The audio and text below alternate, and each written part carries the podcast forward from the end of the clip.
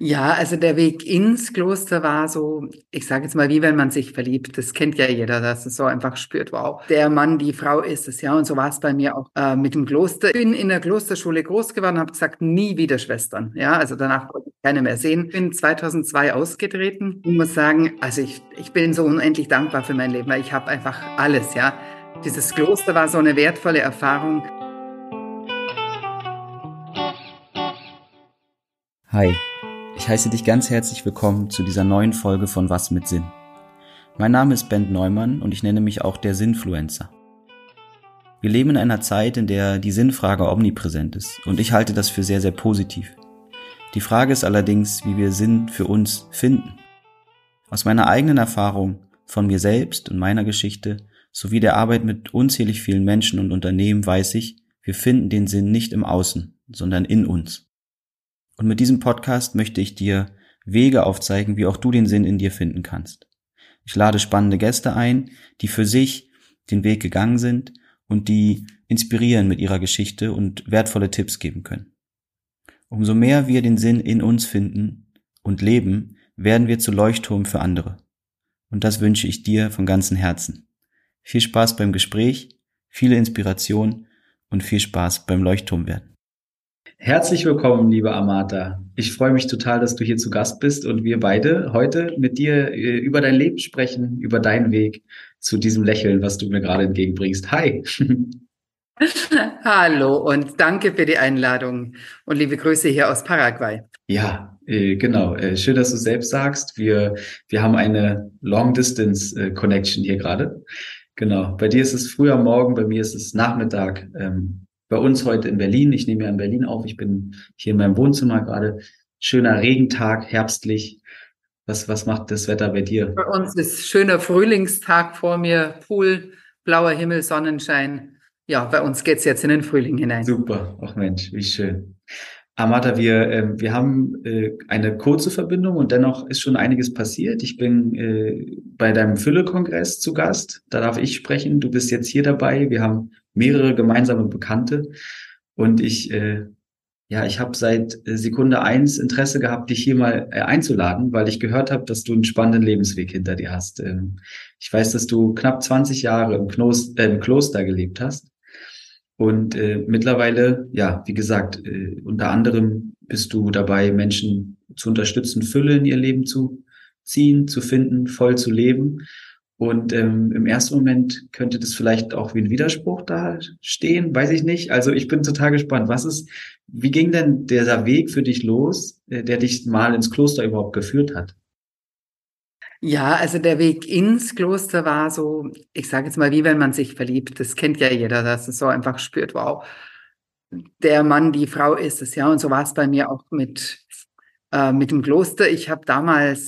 Ich bin in der Klosterschule groß geworden, habe gesagt, nie wieder Schwestern. Ja, also danach wollte ich keine mehr sehen. Habe mich dann beworben im Krankenhaus und im Kindergarten, weil ich wollte eigentlich SOS-Kinderdorf-Mutter werden. Das war ursprünglich mein Wunsch. Und in diesem Kindergarten waren wieder Schwestern. Und naja, also die waren auch nicht so gerade so prickelnd. Nur eine, bei der ich war und die fand ich ganz nett und dadurch, dass ich 4 Jahre im Internat war, wenig Kontakte hatte, hat die mir einfach erzählt, geh mal so ein Wochenende, da lernst du viele neue Leute kennen, Mädchen kennen damals. Ja, und das habe ich gemacht, bin da hingegangen eigentlich nur, um andere kennenzulernen und ja, bin sozusagen hängen geblieben. Cool. Und das hat mich so gepackt, so gefesselt, dass ich irgendwann entschieden habe, ja, ich will diesen Weg gehen. Ich hatte damals das Gefühl, ich will die Liebe leben. Ich will den Glauben leben und habe das Gefühl gehabt, das ist der Weg, wo das möglich ist. Ja. Ja, wow. Wie alt warst du, als du dann die Entscheidung getroffen hattest? Die Entscheidung mit 18 und eingetreten bin ich mit knapp 19. Okay. Ja, wow. Spannend. Und die Liebe leben, das ist ja etwas, was sich total schön anhört und was weit über diese romantische Liebe, von der man so Film, Hollywood-mäßig manchmal so, geht ja darüber hinaus, ne, was du meinst. Das geht darüber hinaus, ja. Wie war das? Dieser Ordensgründer Vinzenz von Paul, Das war ja ein Mann, der gesagt hat, Liebe sei Tat. Also fromm daherreden können viele, sondern bei Liebe geht es darum, das wirklich sichtbar werden zu lassen. Er hat auch mal gesagt, wir sind berufen, die Güte Gottes sichtbar werden zu lassen. Und Güte ist für mich ja nichts anderes wie Liebe. Und ich habe davon so viel erfahren, bekommen. Ich wollte es einfach auch weitergeben. Ich wollte es auch leben. Ja, und ich muss auch sagen, ich bin unendlich dankbar für die Zeit im Kloster. Das waren fast 20 Jahre. Es war eine schöne, wertvolle Zeit, aber irgendwann ist es für mich zu eng geworden. Es hat mir irgendwie die Luft zum Atmen genommen. Es war irgendwann nicht mehr stimmig. Also ich habe mich weiterentwickelt. Ja, das Kloster natürlich nicht, sondern ich habe mich entwickelt und habe einfach gespürt, das ist es nicht mehr ganz. Ich stelle mir das sehr, sehr spannend vor, wenn man in diesen prägsamen Jahren, also so Anfang 20er, in so einem Setup groß wird, ja, und dann irgendwann halt merkt, aber deutlich später, ne? Also wir sind bei Ende 30. Fast 40, ja, genau. Und du dann merkst, irgendwie doch zu eng. War das dann auch mal für dich, also in den 20er Jahren irgendwie, hattest du da auch schon mal das Gefühl, dass es irgendwo zu eng ist? Oder war das, ja? Ganz und gar nicht. Also da habe ich mich voll ausgelebt. Es hat mich wirklich erfüllt damals. Und ich war erst im Kindergarten tätig, habe eine Kindertagesstätte geleitet, dann im Bildungshaus von der Diözese geleitet. Also es war lange Zeit, war es genau meines. Ja, und dann, Mensch entwickelt sich weiter und verändert sich, verwandelt sich. Und ich hatte immer das Glück, auch gute Begleiter zu haben. Und ich hatte einen Jesuitenpater, der hat mich mal gefragt, ob ich nicht austreten will. Und ich war da total entsetzt und habe gesagt, nee, natürlich nicht. Hat er mich gefragt, warum? Ich sagte, ich bin berufen. Und ich gesagt, Moment, berufen sind wir alle, ja. Aber welchen Weg wir wählen, das ist unsere Entscheidung. Und Gott ist ein Gott des Lebens. Spür einfach hin, wo ist für dich mehr Leben möglich?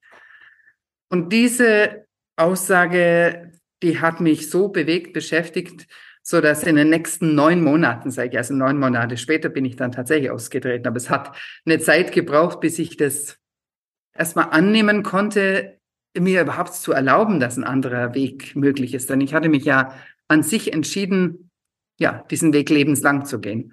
Also ewige Profess sozusagen. Ja, wow. Was für eine schöne Aussage, ne?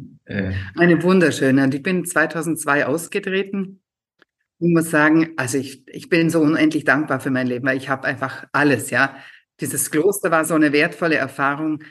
Die 20 Jahre danach, das sind es ja jetzt auch schon, die sind auch ein so großes Geschenk. Und ich finde, das ist, weil wenn man so viel geschenkt bekommt, dann darf man einfach auch diese Geschenke auch weitergeben. Und du hast vorher so von der Fülle gesprochen. Die Fülle ist ja schon da. Die braucht man nicht erschaffen oder was, sondern die ist da. Die Frage ist ja nur, erkennen wir sie um uns und in uns und lassen wir es zu, weil wir in unserer Gesellschaft viel zu sehr Richtung Mangeldenken geprägt wurden und immer noch viele unterwegs ist. Und da geht es einfach darum, diese Fülle zu erkennen und zuzulassen, ja, in jeder Hinsicht.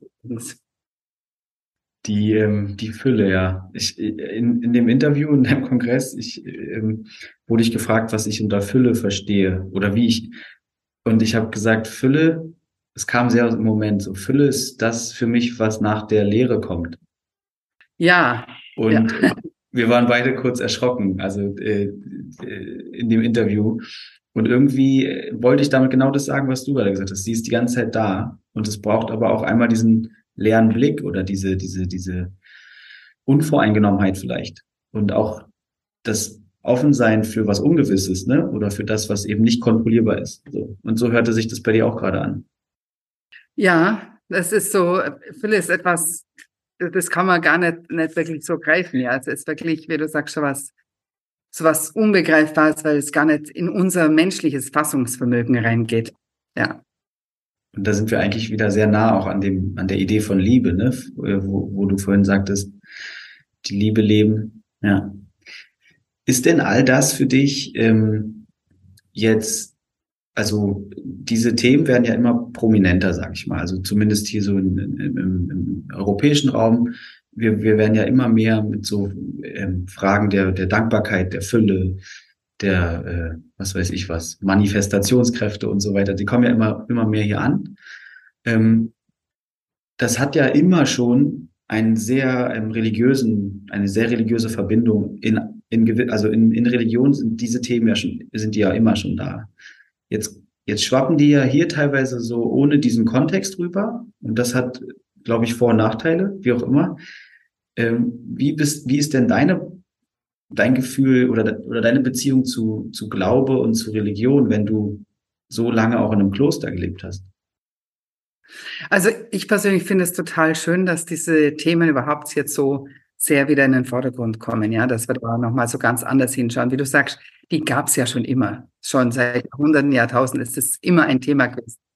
Jetzt ist der große Unterschied, dass es, ich sage es mal, für viele Menschen so ist, dass man auch drüber spricht.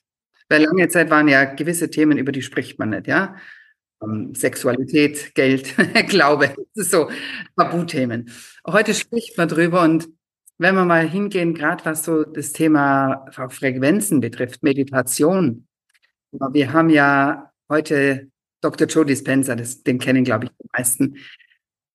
Der hat einfach wissenschaftlich nochmal erforscht. Ja? Aber wir kennen alle Einstein, der hat wissenschaftlich solche Dinge hinterlegt. Also alles, was schon lange, lange bekannt ist, ist jetzt einfach nochmal mit der Wissenschaft hinterlegt. Und das ist für viele Menschen ist dann der Zugang leichter.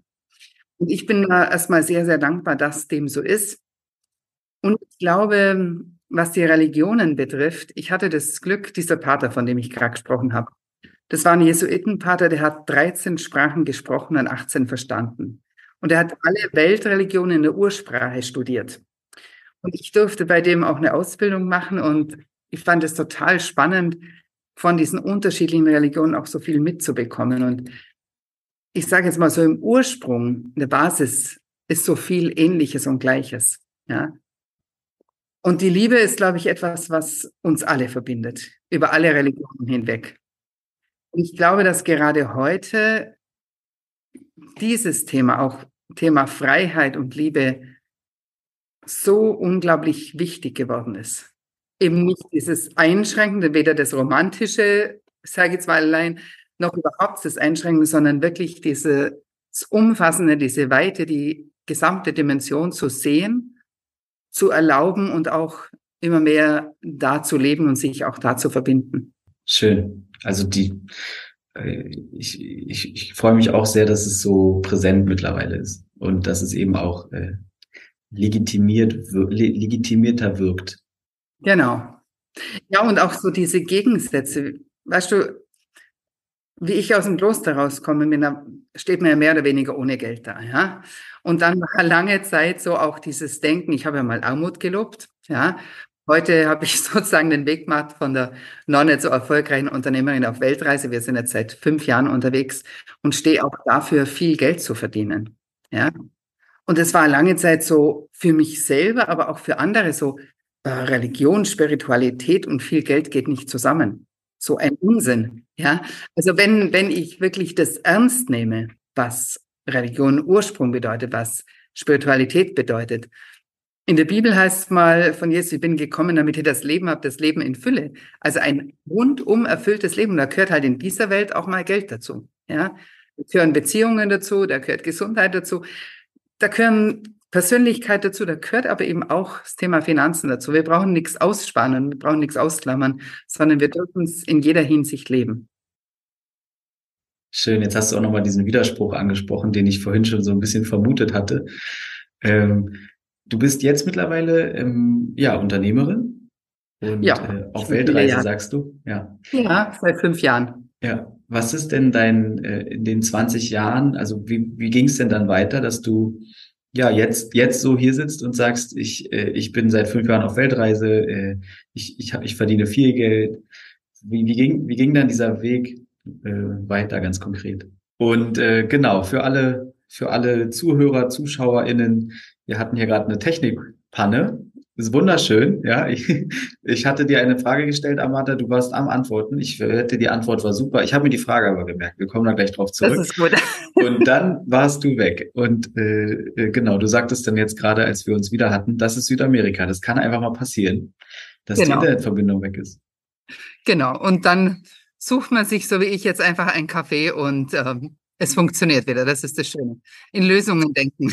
Genau, in Lösungen denken. In den Herausforderungen. Genau. Und wir haben jetzt bei dir einen anderen Hintergrund und wissen warum. Du bist im Café und ich freue mich, dass wir weitermachen können. Sowas hatte ich auch noch nie. Also so im Interview, oder? Teil 1, Teil 2. Schön. Klasse. Ja, die Frage gerade war, und ich freue mich auf die Antwort, weil ich es ja selbst noch nicht weiß, die Frage war, wie sah denn dann jetzt wie ging das konkret weiter von dem Moment aus dem Kloster raus? Du sagtest gerade, du hattest da wenig Geld, es war eigentlich, du hast Armut auch gepredigt, hast du, glaube ich, gesagt. Und jetzt sagst du, erfolgreiche Unternehmerin, ne, auf Weltreise, der Weg zur Fülle und auch zu der Akzeptanz, dass du eben viel Geld in deinem Leben haben darfst. Und Spiritualität, wie war der Weg? Wie ging der konkret für dich weiter? Naja, wie gesagt, als ich aus dem Kloster ausgetreten bin, hatte ich ja das Glück, dass ich erstmal in der Ferienwohnung von meinen Eltern unterkommen konnte, weil da war erstmal kein Geld da. Und dann habe ich wollte mir eine Anstellung suchen, so muss man ja sagen. Und man hat mir gesagt, für das eine bin ich zu alt. Ja, also ich habe ja Grundausbildung Erzieherin und überqualifiziert, weil ich hatte lange Zeit Leitung. Das ging nicht mehr. Für das andere, was ich jahrelang im Kloster gemacht habe, das hatte ich auf einmal kein Studium, also war auch nicht möglich. Und von daher war das eine recht herausfordernde Zeit, erstmal was zu finden, wo ich überhaupt arbeiten konnte. Und ich habe dann was gefunden in der Kinder- und Jugendpsychiatrie im Nachtdienst, habe allerdings gemerkt, sehr schnell, das ist ganz und gar nicht das, mit einem pädagogischen Ausbildung im Hintergrund in einer geschlossenen Abteilung zu arbeiten, und habe mir was Neues gesucht. Und auch da, das war sehr schön, aber ich habe gespürt, Anstellung, naja, ich wollte die Freiheit, ja. Und in der Anstellung war das dann auch wieder so, dass es nicht ganz so war. Und dann habe ich sozusagen erstmal angefangen, nebenher mich selbstständig zu machen. Also nebenher das zu machen, was ich auch im Kloster schon gemacht habe, Seminare, Kurse. Ich habe damals ein Bildungshaus aufgebaut. Und das war wunderschön bis zu einem Zeitpunkt, als ich meine Anstellung gekündigt habe, komplett selbstständig war und die Diagnose gekriegt habe, Darmkrebs in der größten Ausformung, und mal 3 Monate ausgefallen bin.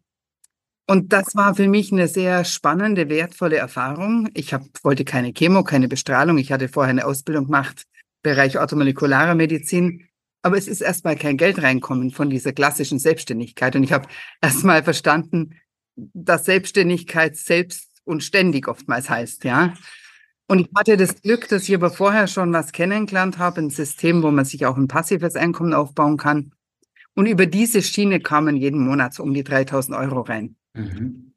Und als ich aus dem Krankenhaus entlassen wurde, da ging es mir relativ schlecht, aber sobald es mir etwas besser ging, ich habe, wie gesagt, ja ganzheitlich dann gearbeitet, war so meine Erkenntnis, auch für Gesundheit ist das Thema Geld ein wichtiges Thema.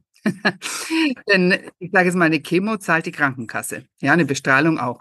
Wenn man eine alternative Klinik will, muss man selber zahlen, kostet mal die Woche 10.000 Euro. Damals haben wir gedacht, okay, das ist spannend, und ich wollte, dass Menschen sich frei entscheiden können, also dass ich mich frei entscheiden kann und auch andere. Und da habe ich mich dann erstmal so mit dem Thema beschäftigt, überhaupt Thema Geld, Finanzen, Reichtum, Wohlstand, was steckt denn so dahinter? Und meine Eltern hatten ein Baugeschäft, die waren Unternehmer. Unternehmerin in dem Sinn wollte ich auch nicht sein, mit vielen Angestellten, das hat mir auch nicht gefallen. Aber wie kann man die Vorteile von der Selbstständigkeit und die Vorteile von Unternehmertum verbinden, ohne die Nachteile zu haben? Ja, und das habe ich mir dann aufgebaut, und was soll ich sagen, 2017 hatte ich dann die Idee, ich möchte einfach mal ein Jahr auf Weltreise gehen und schauen, ob das auch so funktioniert mit einem passiven Einkommensstrom. Hat funktioniert. Und dann habe ich einfach festgestellt, ich mag noch mehr Menschen unterstützen, dass sie einfach frei sind, dass sie wirklich erfüllt und auch finanziell frei leben können. Und da gibt es ja verschiedene Möglichkeiten. Und da habe ich einfach in den letzten Monaten immer mehr für mich selber geschaut, was gibt es noch an Möglichkeiten, und teile das einfach heute mit den Menschen. Klasse. Das heißt, auch du nach dem Kloster und trotz einem ausgeprägten Glauben quasi mit ganz menschlichen Themen konfrontiert, ja, also kein Zuhause erst, kein Job, kein Geld, ne? Das ist ja manchmal so, manchmal wirkt es vielleicht für andere so, als sei man dann irgendwie, weiß ich nicht, aber es war ein Weg. Ja, es ist ein Weg, genau. Und ja. Intensiv. Ja. Ja, wow. Und wenn wir so sprechen, dann spüre ich bei dir da ist sehr, sehr viel Positives. Also, ne, auch irgendwie, also du sprichst von Krebs und dann sagst du, es war eine spannende Zeit. Ist das etwas, was schon immer bei dir war, diese positive Grundeinstellung? Das habe ich, glaube ich, sehr viel aus dem Kloster mit. Also ich glaube, dieses tiefe Vertrauen in, für mich Gott, ja, andere werden es Universum nennen oder Quelle oder wie auch immer, dieses tiefe Vertrauen, dass mir alles gegeben ist und alles geschenkt ist, ganz gleich, was da kommt. Ich glaube, das ist schon, verdanke ich der Zeit aus dem Kloster. Aber man muss nur 20 Jahre im Kloster sein, um dieses Vertrauen zu haben. Nur bei mir kam es doch diese Zeit, denke ich, ja.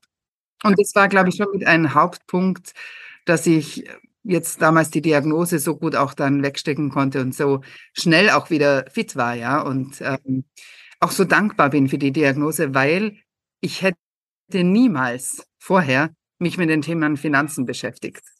Freiheit so sehr, ja, weil das war so, nee, geht gar nicht. Und da ist mir vor allem bewusst worden, wie sehr alles zusammenhängt und wie sehr wir einfach uns öffnen dürfen für alle Dimensionen. Und ja, das hat mir einfach neue Welten eröffnet. Schön, ja. Ich hatte lustigerweise vorhin den Gedanken, als du kurz quasi weg warst offline, und da habe ich mich so gefragt, welche Fragen habe ich eigentlich gerade noch? Und dann habe ich so gespürt, da ist eine Frage, die hat sowas damit zu tun, dass wenn wir über Liebe sprechen und über über Gott, der irgendwie uns alle im Blick hat und alles ist da, dann, und du hast von Jesus zitiert, ein Leben in der Fülle. Und trotzdem ist es ja selten so, dass wir in unserem Leben diese Fülle im Außen, also dass die uns diesen Halt gibt. Also es passiert ja immer wieder, dass wir irgendwann einen Menschen kennenlernen oder an einen Ort kommen, wo wir das Gefühl haben, das ist es, jetzt sind wir da, und ziemlich schnell eigentlich immer wieder diese Lektion gelehrt bekommen, das war jetzt kurz für den Moment perfekt, aber das zu konservieren ist nicht möglich. Und worauf ich hinaus will, ist, das ist ja ein total heißer Tanz teilweise, den wir da mit den das Leben mit uns spielt eigentlich, finde ich. Weil wir immer wieder am Ende dann auch da zurückkommen zu diesem, wir finden es in uns eigentlich nur. Oder halt über die Verbindung zum Glauben. Ja, und da war ich jetzt gerade so gedanklich, als du das gesagt hast.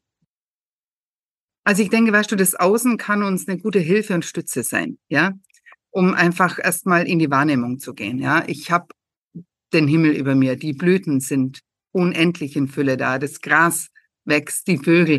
Also ich kann so von der Natur her mich sozusagen inspirieren lassen und in die Dankbarkeit kommen, in das Hineinschauen. Mhm. Das ist für viele ein wichtiger Zugang, aber letztlich ist Fülle, Glück, Liebe etwas, was in uns stattfindet. Ja?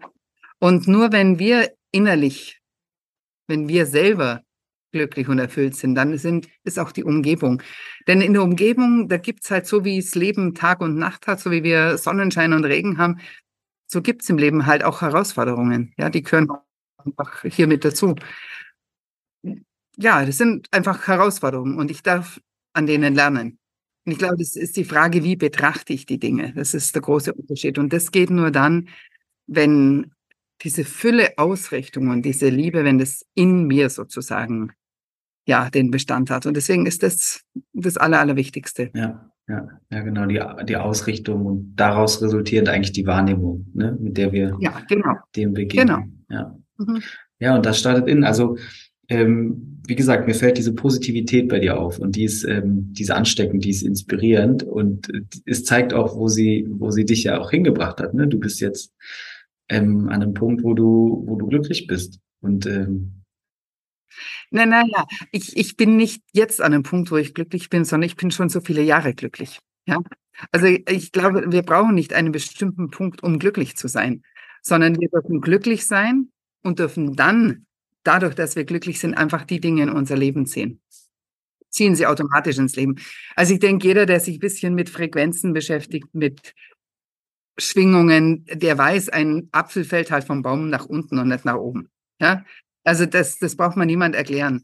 Und wenn ein Bauer Hafer sät, dann wird er halt nicht Weizen ernten, sondern Hafer. Und so ist es halt in unserem Leben auch. Und von daher dürfen wir einfach schauen, wo stehe ich gerade und wo möchte ich vielleicht sein und dann mich einfach auf das hin ausrichten. Schön. Hast du denn irgendwie, wenn du jetzt mit irgendjemandem sprichst, also die Menschen, die hier zuhören, gibt es da irgendwas, wo du sagst, das ist so ein Tipp, den du, oder irgendetwas, also du hast ja gerade im Prinzip eingegeben, gibt es da irgendwas, wo du sagst, das ist so dein größtes Learning auf dem Weg zur Fülle, zur inneren Fülle? Also ich glaube, das größte Learning war wirklich etwas, was ich auch aus dem Kloster schon gelernt habe, von Ignatius von Loyola, denn heute wird es genannt, das Gebet der liebenden Aufmerksamkeit. Also am Abend hinzuschauen, wahrzunehmen, was war denn den Tag über? Und zwar ohne zu werten und zu bewerten. Und dann, wenn dieser Tag von einem vorübergezogen ist, für die Dinge zu danken, die mir geschenkt worden sind, die ich geschafft habe, die mir einfach gegeben sind.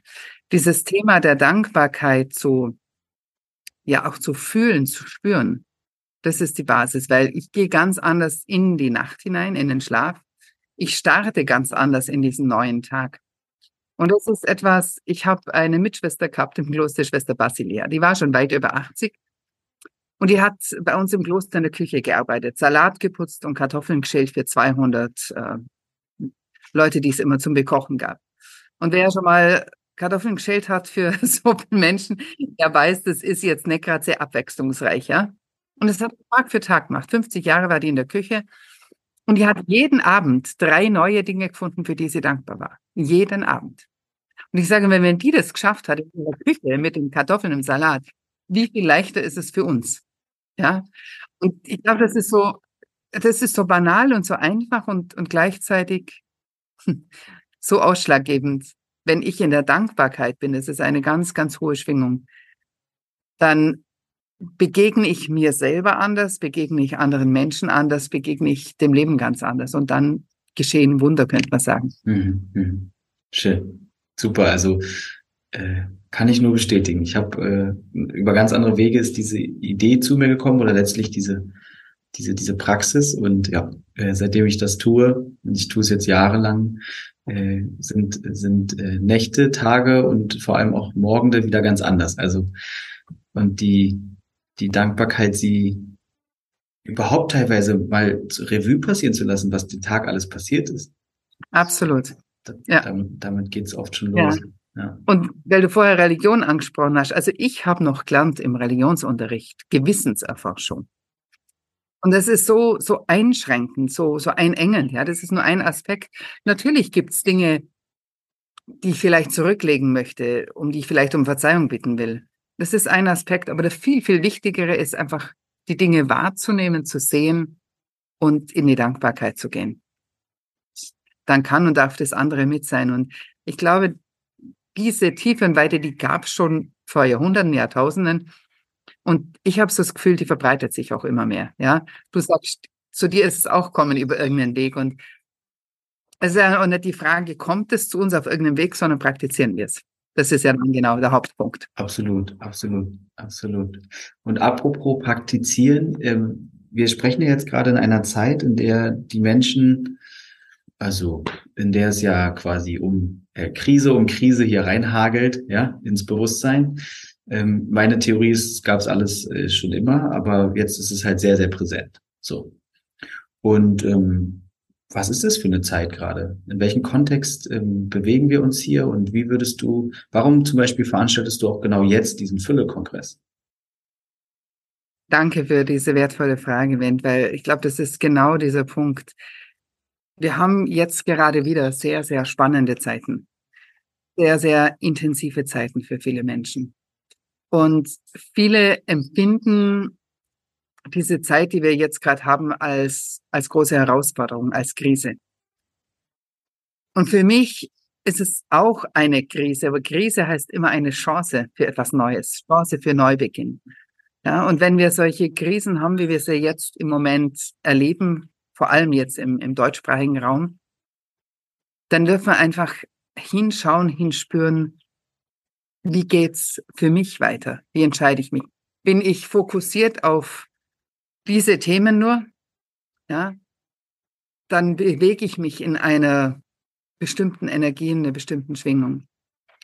Oder nehme ich es wahr, dass es ist, und entscheide mich, und ich glaube, das ist wirklich eine Entscheidung, mich neu und anders auszurichten, mit Menschen zu umgeben, die ja einfach positiv unterwegs sind, die eben diese Lösungen sehen, sich öffnen für die Dinge, die möglich sind. Und ich glaube, noch nie war die Zeit so genial und so wertvoll wie heute. Also als ich aufgebrochen bin zur Weltreise, war das mit diesem Zoom-Meeting, wie wir es jetzt heute haben, noch gar nicht so möglich. Ja, es war noch, heute ist es selbstverständlich. Heute ist so viel an Chancen und Möglichkeiten da. Und das ist, glaube ich, genau der Punkt, dass wir uns in dieser spannenden Zeit heute in einer Zeit befinden, ja, wo wir entscheiden, in welche Richtung geht's weiter. Mhm. Schön, also sprichst du aus der Seele. Ich glaube, dass umso mehr man sich damit auch beschäftigt, wird einem deutlich oder wird mir deutlich, wie viele Menschen in exakt derselben Zeitzone eigentlich auf einem ganz anderen Weg sind, nämlich dem Weg der Chancen, der Neukreation, der Wunder oder also der Fülle und so weiter. Also, und auf der anderen Seite eben diese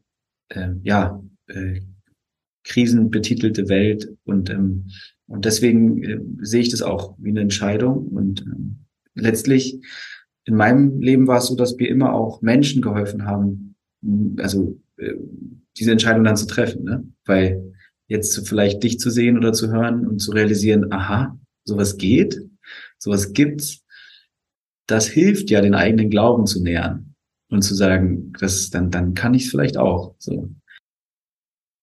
Ja, und das, weil du es gerade sagst, so bei mir, ich bin ja jetzt in Paraguay seit einem Jahr und wir haben uns entschieden, wir bleiben erstmal hier. Momentan kommen ja ganz, ganz viele Menschen hierher nach Paraguay, auch woanders hin auf der Welt. Aber der Punkt ist, wenn ich tatsächlich spüre und merke, es ist mein Umfeld, ist nicht mehr so stimmig, es passt nicht mehr. Ich muss ja nie ganz endgültige Entscheidungen treffen. Ich kann einfach auch mal sagen, ich meine, ich habe auch gesagt, für ein Jahr auf Weltreise, ja, heute sind wir 5 Jahre unterwegs. Aber ich kann vielleicht einfach auch mal, wenn ich das wahrnehme, rausgehen und sagen, okay, für ein paar Monate, vielleicht für ein Jahr, einfach mal woanders hingehen, wenn das dran ist. Ist ja für jeden was anderes dran, ja. Aber so diesen, das zuzulassen, dass es auch möglich ist, ganz andere Wege zu gehen, die man sich vorher gar nicht hat vorstellen können. Und halt nicht immer so absolut, sondern, ja. Genau, sondern, ja. Genau. Und offen einfach. Da sind wir wieder bei dem Zitat, was dir damals entgegengebracht wurde, ne? Gott ist ein Gott des Lebens, glaube ich, hieß es. Und ja, wunderschöner Satz. Ja, schön. Mensch, ich habe den Überblick verloren über, wie lange wir jetzt sprechen durch die Unterbrechung. Vom Gefühl her sind wir aber ganz gut, haben wir ganz gut eine Runde gemacht und fühlt sich an, als sei da ganz, ganz viel drin gewesen. Ich danke dir enorm für deine Zeit und für diesen Lebensweg, den du uns ja hier zur Verfügung stellst. Ja. Und was wäre dir vielleicht noch wichtig, bevor wir dann du dann in deinen Tag startest, so richtig in Paraguay? Also erstmal danke für die Einladung an der Stelle nochmal. Ich habe mich total gefreut, mit dir hier sprechen zu dürfen und vor allem, ja, diese Botschaft, ich sage jetzt mal, der Liebe auch rauszubringen, rauszugeben. Henry Ford sagt mal einen Satz, der mir ganz, ganz wichtig ist und den ich gerne einfach am Schluss mit euch teilen möchte. Ob du glaubst, du schaffst es oder ob du glaubst, du schaffst es nicht. In beiden Fällen hast du recht. Von daher gilt es einfach lieber unperfekt begonnen wie perfekt gezögert. Fang einfach an, trau dich, erlaub dir, dein Leben zu leben. Und das ist ein erfülltes und freies Leben. Schön. Danke dir. In diesem Sinne, alles, alles Gute und wir sehen uns bestimmt bald wieder. Ja, das war die Folge. Wenn du Gesprächsbedarf hast, ob weil du irritiert bist oder weil dich irgendwas nachhaltig beschäftigt oder einfach weil du mir oder dem Gast oder der Gästin dein Feedback geben willst, dann melde dich gerne bei mir oder bei uns. Ansonsten wünsche ich dir von Herzen nun noch eine gute Zeit und bis bald. Dein Ben.